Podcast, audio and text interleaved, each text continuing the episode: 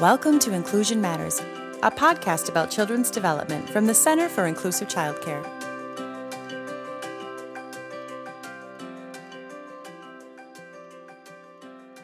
Welcome to Inclusion Matters, a podcast from the Center for Inclusive Childcare. I'm Priscilla Weigel, the Executive Director, and I'm here today with one of our recurring guests, Sarah Hawley, who is a public health nurse and really spends all of her days supporting childcare providers across the state of Minnesota as a, a public health nurse, well, nurse consultant. And her company does that across the state. And we are working with her to really help all of you out there as our listeners understand some of those common things that come up in the childcare setting and to be able to have some useful answers and tools so that you can be better equipped to do your job and have better days for yourself and of course for the most important thing in your care those precious children. So welcome sarah. Glad you're here. Yeah thank you for having me. It's always nice to be with you. And today we're going to talk about a very favorite subject that i think is a personal favorite of mine and also I think, a really important, critical subject active supervision in the childcare setting. How do we keep kids safe? when there might be some challenges like meltdowns or you know children who really are having a difficult time and so today we're going to spend some time talking about active supervision, and what that actually means and then also some strategies to really put put things in place so that when you are prepared the challenges won't hopefully occur. So, Sarah, why don't you start with telling us a little bit more about active supervision? Yeah, sure. Um, so active supervision really just is, it really requires focused attention, um, intentional observation of children at all times. Um, it's something where staff will position themselves so that they can observe all children, they watch, they count, they listen at all times. Mm-hmm. And then during transition, staff account for all children with name to face recognition. Um, they visually identify each child. They also use their knowledge of each child's development and abilities to anticipate ahead of time what they're going to do. Mm-hmm. Then they get involved and redirect when necessary. And this is going to help to prevent unwanted behavior such as meltdowns. It's really the most effective strategy for creating a safe environment and preventing injuries in young children it transforms supervision from a passive approach to an active skill. And I think that's really important. Very staff true. use a strat yeah. And staff use this strategy to make sure that all children of all ages uh, can explore their environment safely. And each program can keep children safe by teaching all staff how to look, listen, engage. And keeping children safe should really be the top priority. Right. And this active supervision is going to benefit not only the children, but the staff as well.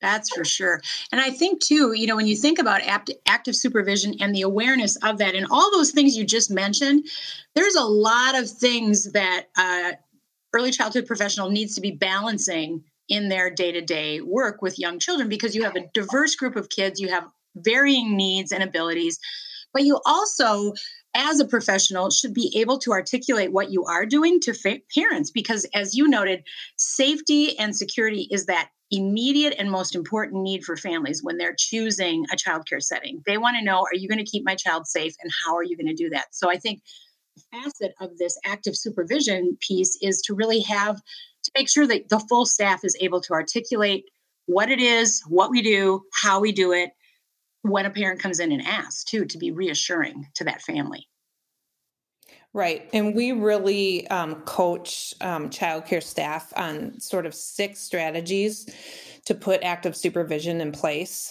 Um, and these are going to allow children to explore their environment safely. Um, mm-hmm. Infants, toddlers, and preschoolers you know they have to be directly supervised at all times. So this includes daily routines such as you know when they sleep when they're eating when diapering toileting you know in the bathroom use everything. So a child's never left unattended. So we go through um, six different strategies that we really kind of coach programs on um, so that they can really put the active supervision um, into practice. That's great. So where do you usually start? What's your first step yeah. So the first one, step number one, is setting up the environment. So staff will set up the environment so that they can supervise children so that they're accessible at all times. So when activities are grouped together, Um, when furniture is at waist height or even shorter, adults are always able to see and hear children. Small spaces are kept clutter free. Big spaces are set up so that children have clear play spaces so that staff can observe them at all times. So it really starts with the childcare environment first off.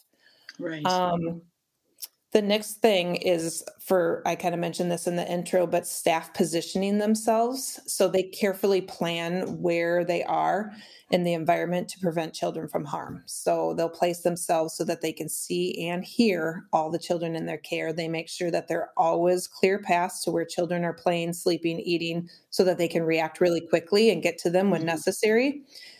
And then staff always stay close to the children who may need additional support, and their location is going to help them provide that support when and if necessary. Yeah.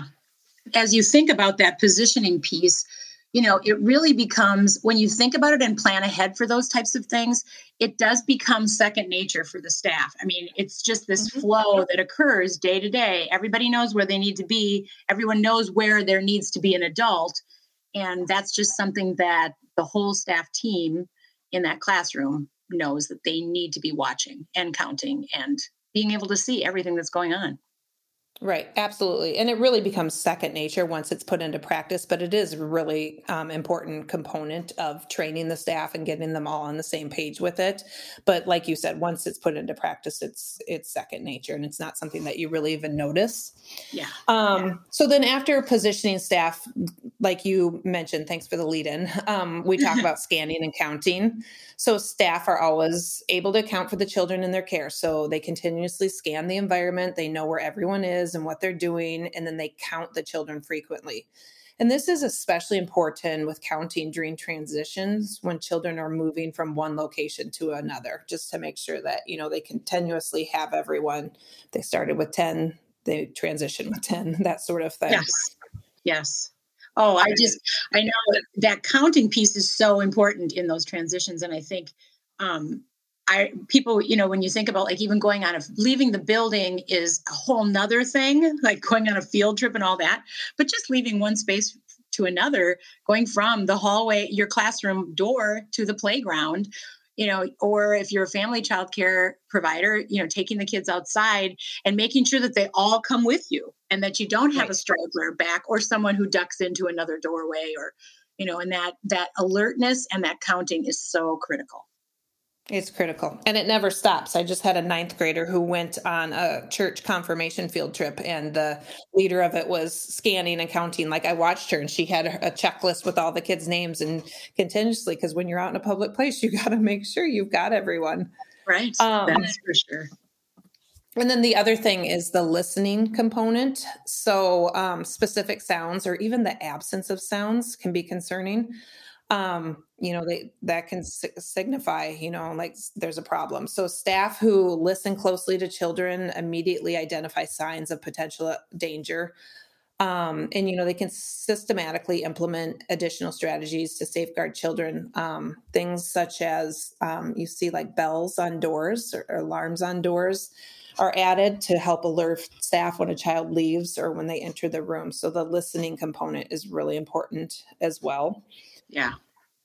One thing about the listening, Sarah, too, and, and what you brought up about the absence of sounds, because we know in a busy classroom or a busy childcare setting, noise is a given. You should be hearing a lot of laughter and play, but when it's too quiet or you've noticed that a few voices have gone silent, you need to go check out where those two people or three or whatever are because, yeah, the absence of that is really could be concerning as well. And if especially if yeah. you can't see the children who are yes missing. yeah yeah yep Yep, you want to be able to see them and hear them as well. And like you said, when you can't, it might be a red flag. you need to yes. check out what's going on. Um, and then we mentioned anticipating children's behavior. That is really important. Um, so staff should really be using what they already know about each child's interests and skills to predict what they may or may not do um, staff can create challenges that children are ready for and support them in succeeding, but they can also recognize when children might wander off, they might get upset, or they might take a risk and engage in some risky behavior. Um, the other thing that we train um, staff in too is to do like a daily health check in the morning. And this doesn't need to be anything really formal and complex but it might be something as simple as when the child gets dropped off in the morning to ask the parents how was their night? How did they sleep? You know did they get their normal sleep? Did they have breakfast? Are they hungry? You know what type of the mood are, are they in? That sort of thing you know are they are they feeling okay? Just like a very simple it can be pretty informal yeah. um, just a little daily health check, but that can really kind of cue you in as well. You know, just knowing about that lack of sleep or food, that's really going to inform the staff's observations and help them anticipate um, the children's behavior. Yes. I just think that staff who know what to expect are going to be able to better protect um, children from potential danger or harm definitely and that also you know is just reinforcing the the fact that we really try to stress so much in our coaching work with providers is to really have that built-in positive communication with families so that it is something that natural flow back and forth they're going to share with you when something is off because you know if a child has had a terrible night's sleep right, and didn't right. eat breakfast it's probably going to be a really hard day because they're going to come into yeah. a, a group setting with a lot of other personalities and their buttons are going to get pushed and it's it might be challenging so having a heads up about that is so important i love that daily health check-in it's it's important to do. And i think you know as we think about what we've all been going through now in with the pandemic you know the the challenge to connect with parents is there and i know i'm throwing this out there to you i didn't prepare you for this question at all but what have you what have providers been doing when they can't necessarily stay that connected you know during those times when parents aren't allowed to come in the into the building or um, you know how have you seen some creative ways that providers have tried to to stay connected yeah, a lot of it has been. I mean, not so much now. Um, now things are slowly shifting back to normal, but in the height of the pandemic, um, a lot of it was outdoor quick drop. Um, but they still, a lot of programs would still have a clipboard outside with the um, parents to fill something out, like slept, you know, 9 p.m. to 7 a.m., had breakfast, yes or no, like a quick check. Um, and there are a lot of programs too that use electronic methods of this now too, sure. so that parents can enter it and then you know the um, staff people see it on their um, tablet or whatnot so they could communicate that way so i, I think that that has, still has been going on but there's nothing like that face-to-face communication when a parent actually brings in the child and you know the uh, staff person or the teacher or whatnot can you know greet them and ask them about their night and their morning and you know parents can fill them in you know just like who you know if something's going on parents can kind of nudge the teacher along with like a little hint of something. Right definitely Yes. And and it also, you know, helps build that community sense of the the teacher cares about the family and is understanding of the fact that if that child didn't sleep, odds are those the parent didn't sleep either. So they're going to have right. kind of a, a, tough day. So reassuring them, oh my gosh, that's probably that was probably you're probably wiped out, or just building that partnership is so important. Absolutely. And just knowing about other things like their sibling might be home ill, or we've had this going through the family, or hey, we're leaving on vacation. We've got a big trip tomorrow. Just, you know, anything that's going on. Yeah. Um, yeah. Is key. Yeah, just it's just going to help the staff and really everyone just anticipate um, what might happen and then the next thing um, that we talk about that's really important is engaging and redirecting. So they use what they know about each child's needs and development to offer support. So staff will wait until children are unable to problem solve themselves. Yeah. Um, and then they get involved. They can offer different levels of assistance or redirection depending on each individual child's needs. So that's that's really big too. Oh, yeah. And so you really have to know the kids in your care to be able to be yep. that person who is able to anticipate, know what they're how they're going to react to a possible challenge or frustration, be nearby as a support, mm-hmm. especially those who maybe tend to reach that frustrated point a little sooner than maybe some of their peers. They're going to be where you're going to have that, you know, depending on the activity. I mean, all those pieces that you were listing here, the different components for for let's say just free play to just say okay we know if josie's over in that area sometimes people get frustrated because the legos don't all fit and she likes the people a lot and sometimes those people are really fast and they're gone and she won't get her favorite one. So can somebody head over there and head it off at the pass before it reaches to that escalated point? Yep. Absolutely. So yeah, just just kind of knowing a heads up on that is going to help so much. Um, and then you know, then they get involved. The staff will get involved when you know things start to escalate or whatnot, or when the child needs some assistance. And then that's when redirection becomes so important too. When the staff does have to get involved, um, and redirecting just usually guides children to the more appropriate behavior. So it can be a verbal or a physical, just very matter of fact instruction or a cue that guides the child away from the challenging behavior and then it's going to re-engage them with appropriate activities. And it yes. really it provides positive attention to the desired material or activity. So it's just yes. redirecting them. Yeah. Um, and i think i think with redirection too it can be used you know i know it's used free, frequently throughout the days in childcare but you know when a child's off task if they're using a material inappropriately um, perhaps they're talking out of turn or even like you kind of mentioned if there's something pushed their buttons for whatever reason maybe the toy they wanted wasn't available you know if they're starting to get upset or agitated that's a perfect time to redirect them. And redirecting can be verbal it can be you know physical just you know scooching them over to a new area um, redirecting them just with a simple cue um, or even just you know redirecting them with proximal attention and a lot of times verbal just will work as well. Yeah. Yeah.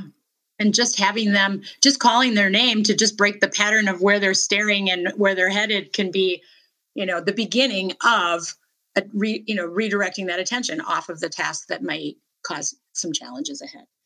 Right. And it can be it can be very simple and it's usually really effective. And really i always think too i kind of just mentioned this that redirection is used a lot but sometimes if it's using if it's being used a lot throughout the day it might need too that the staff need to kind of reevaluate you know yes. um, it might mean that maybe you need to increase the time and attention to appropriate behavior um, restating behavioral expectations in advance establishing those rules and routines maybe reviewing those again um, using visual cues of the expected behavior um, just reemphasizing social skills, appropriate social skills, and then just making sure that you're providing um, variation, like with high interest materials and activities, so that children aren't, you know, getting bored, that sort of thing. So I think you got to think about too, like, gosh, what's going on? We're redirecting nonstop. Maybe it's time to reevaluate with that right. too, and just kind of look at um, everything that's going on. Right. Because we as adults, it's easier for us to change and adapt than expect, mm-hmm. you know, young children to be able to manage all of that with their developing systems of emotions and social cues. They're they're all practicing and still trying to learn. Well, as we kind of think about when so you've talked really great about how we set the stage for helping things really go well and preparing for that. What if things aren't going well? What are some things that you see as strategies for when sometimes those perfect plans don't always fit into place? What are some things that you've noticed that really are critical? Yeah. I think one thing that I feel is really important and seems to work well in our consultations with um, childcare staff is to have a plan ahead of time. So to train staff, like what is the plan? You know, what methods of redirection do you use? Um, that sort of thing. And if there is a child, you know, with some known, you know, behavior challenges or that sort of thing, to have a plan in place ahead of time, like how we work through that and, you know, what works for the child. What do we do? Um, the other thing is one thing is to look at you know does the child have a sense of belonging in the classroom you know how how do they feel about their place being in there and really honoring that that they are a part of the classroom mm-hmm. um, so i think you know thinking about all of those things ahead of time and then you know maybe making that plan and training staff um, also using empathy i think goes a long way with kids too like you know that was a really hard situation. That was really hard, you know, when someone took your toy or whatnot, you know, mm-hmm. um, and really verbalizing that and working through that with the child. Um, and then I think other things like, you know, if a child is having a, you know, meltdown or whatnot, um, do you have extra staff that can come into the classroom? Um, that can be challenging because not there's not always extra staff but when right. and if there is could they come in and be with the other children while you you know help the child who's having the challenging behavior yeah. so utilizing extra staff um, or engaging children like in a meaningful activity you know they're doing this so that they're engaged and busy while you are attending to the other child to make sure that their needs are met um, would be another thing and and making sure i think when you think about you know redirecting even um, going back to our earlier point having that calming area i know we talked about this too is just you know even inside the classroom that is accessible to all children helping kids know they can go there when they need it and that they can start to learn when their body needs that calming before it gets to that meltdown point or that overly frustrated point and providing them a setting over in that quiet calming area that provide that has you know squishy toys maybe you know um, headsets to listen to calming cds or story tapes or no they're not tapes but you know what i mean cds yeah absolutely. um, you know but having options for them to take a moment and withdraw from the overly excited noisy possible situation that's causing them to feel overwhelmed. Yes, I totally agree. To have that sort of calming area where that child knows that they can safely chill somewhere in the classroom. And that's the other thing with, um, you know, if you do bring extra staff to come in and help, you know, when and if that's available, make sure that they come into the classroom, you know, to work with the other um, children while you are with the child needing help. Don't take the child out of the classroom. But yeah. like you mentioned, just having that area already set up that everyone is, you know, in the classroom aware that this is our chill area, our safe space area that they can go to, um, and having them, like you said, the squishy toys and that sort of thing that calming chill area just just them knowing that that is available to them and that is there i think is um, definitely is going to help as well Yes, and we on our website for those of you listening, we can um, we have some great um, sensory brochures just supporting children with sensory needs in the early childhood setting, and it in that um, brochure it lists all the different ways that you can set up and what you need for a really quality sensory area to be able to provide that opportunity for children. And our our coaches also are very well versed in helping helping providers plan for you know, as you said, having that behavior plan, planning ahead, and when you when you're able to anticipate and you're able to plan for things, and everyone knows those next steps, right. it it doesn't push people to the brink of frustration kids and grown-ups you know i think sometimes we we go immediately to calling the parent to come if the child's you know having a difficult time well you're suspending that child by sending them home early and you're asking that parent to leave work and come and pick up their child or you tell the family we just can't you just can't come back for a period of days you're you know that's that's another common thing that sometimes happens because everyone has kind of reached their breaking point. And so when you plan ahead, you can all sit together, maybe not at the same time, but you can talk about it together over the course of a few days with the family I'm, you know, really that I can't stress that enough is having the family involved and their input as well um, to plan for situations that may occur and to all kind of make a pact that we're going to get through it together in partnership. We're not going to expel and we're not going to suspend. We're going to really try to work for positive um, outcomes for the child. Yeah, I completely agree. And actually, I think the last podcast we did when we were talking about children with special health needs, like let's say yes. they have a food allergy or something, that was one of the things that we really emphasized is having that plan in place ahead of time and sitting down with the parents ahead of time and going through and making a plan like what are their triggers of their food allergy and stuff, what things they need to avoid. This really isn't that much different. And it really should be that open communication and partnership to have that meeting with the parents and have everything in place. And that's going to help the family, the staff, and the child, um, and just limit the amount of frustration when something you know does happen that you know, we've made this plan. This is the plan. We know what to do. Here's the steps we're going to take. We're all in it together. That's mm-hmm. going to help the child and all of the staff there too. I think really decrease some of the frustration versus not having a plan and then something happens and then everyone's frustrated to the brink and you know right. you've got other children to care for so then everything just kind of spirals. So um, planning ahead of time and making all the staff aware of it um, and having that collaborative effort between you know director of the program families and the staff um, it's huge. It's invaluable.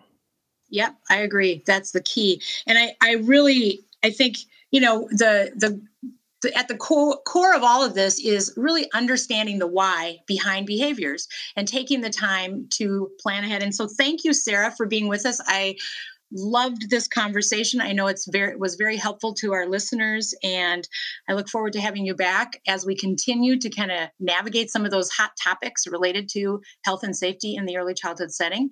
Um, for our listeners who would like more information about other health and safety topics, you can certainly go to our website inclusivechildcare.org, and we have other podcasts by Sarah. We also have a podcast that we did with Dr. Chris Gendro, a pediatrician, about just some of those um, reasons, health reasons for behavior too, which it was really helpful topic, a really helpful topic.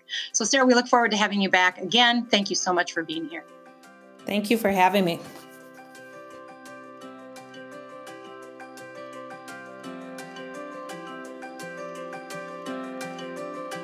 Thanks for listening.